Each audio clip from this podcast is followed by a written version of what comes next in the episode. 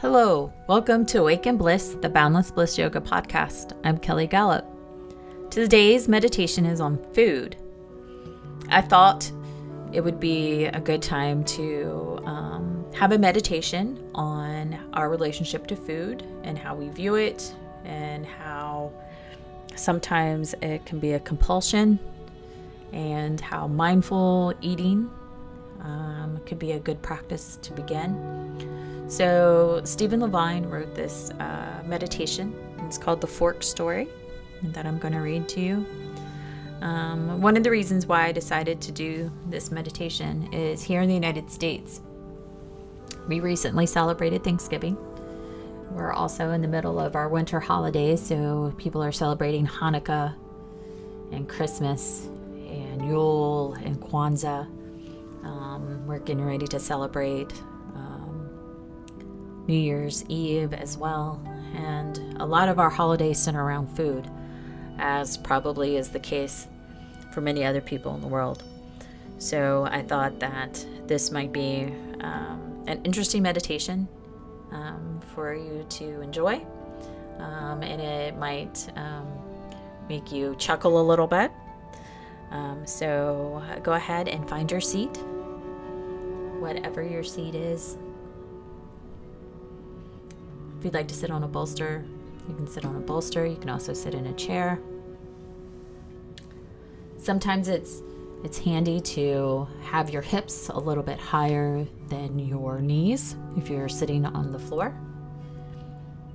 It helps to deepen your inhales and your exhales because your diaphragm is able to work in conjunction with your pelvic floor in a more efficient manner.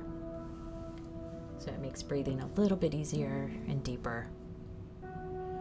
And once you've found your comfortable seat, try to lengthen out your exhale.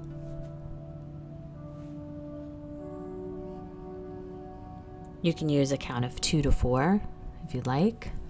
Um, on the inhale, count to two. On the exhale, count to four. You can use any count you like if that doesn't work for you.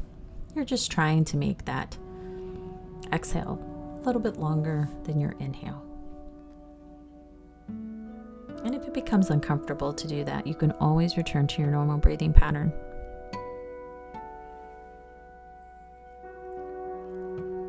Everyone knows all too well the infamous fork story and the compulsion it personifies. Watch it lie casually on the table. A metal sculpture, a solid object, it casts shadows. This object is not so innocent as it momentarily appears. It is an obvious implement of attack, a machine of the senses. Notice it cool at the first touch and how it quickly warms in the hungry grasp.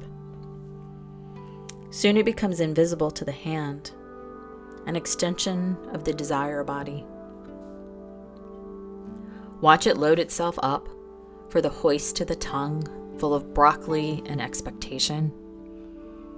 And the rush towards the senses, mouth agape, as the stomach grunts, Give me more. The tongue, a good deal more sophisticated than the stomach, the animal flattens like a supplicant in full prostration to acquire the first mouthful, then flips it back towards the ready grinders that release the first rush of flavor. Taste after taste unfolds, textures changing and changing again. The fork long since gone and returned, waiting just beyond the lips for another hit. The tongue has not even finished its swirling and tasting before the desire for more causes us to involuntarily swallow. Though the tongue curls back, almost jumping down the throat after the disappearing food, wanting just one more taste. But the lips remember. As the panic diminishes, another forkful is about a moment away. The jaw unhinges like a baby bird's beak to receive the next delicious morsel. The tongue slightly extended, anxious for the next moment to occur. The mind full of liking and disliking. Mouthful to mouthful, chew to chew, taste to taste, moment to moment.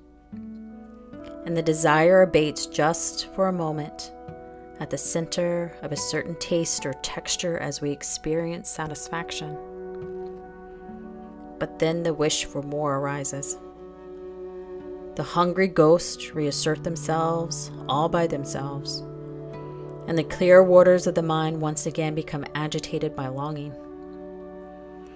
That which was the object of satisfaction a moment before becomes something to protect, something to lose. More grief.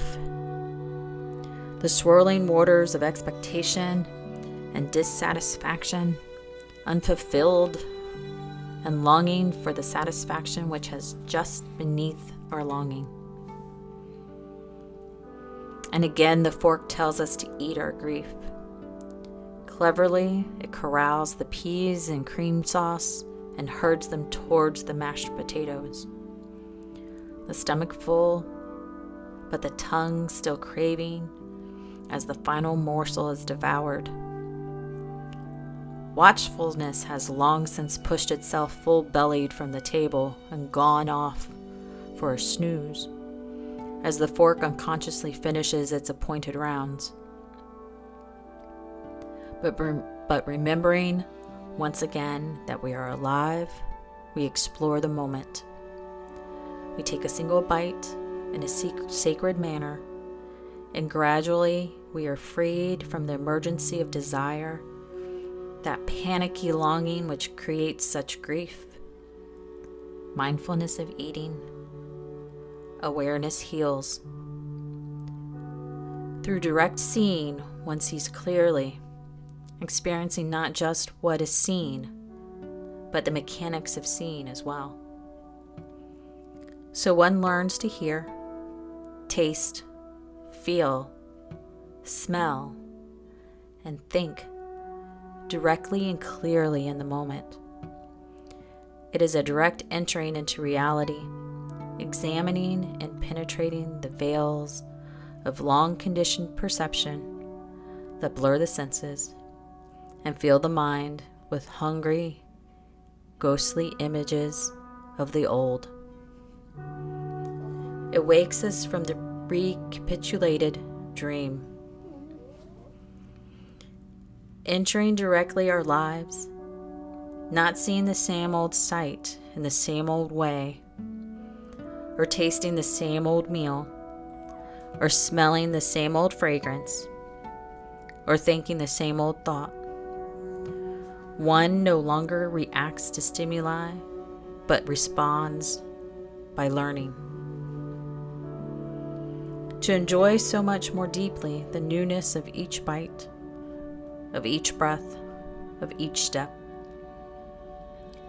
Caught less in deeply conditioned ways of experiencing and interpreting the moment past.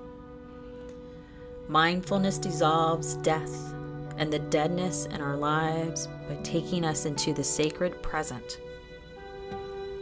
And then what? A Zen master might say, wash the dishes. Enlightenment does not stop with the last forkful. Clear the senses as you clean the dishes. Notice the warmth of the water, the texture of the slippery slope film on the plate Notice any intention to rush or to think that essential satisfaction is to be found anywhere else. Clean the silverware last. Honor your tools. Polish your fork thoroughly, mindfully, and in a sacred manner. This is the Zen of the fork. But eating does not end with cleaning your dish. Later, as you sit mindfully on the commode, be aware of the aftermath of digestion. the processing by the body of those mashed potatoes and gravy, and obviously the corn. And notice the vibrating body you sit in. Excrete, excrete with gratitude and awareness. This is the Zen of the bathroom. This is not the end of the fork story.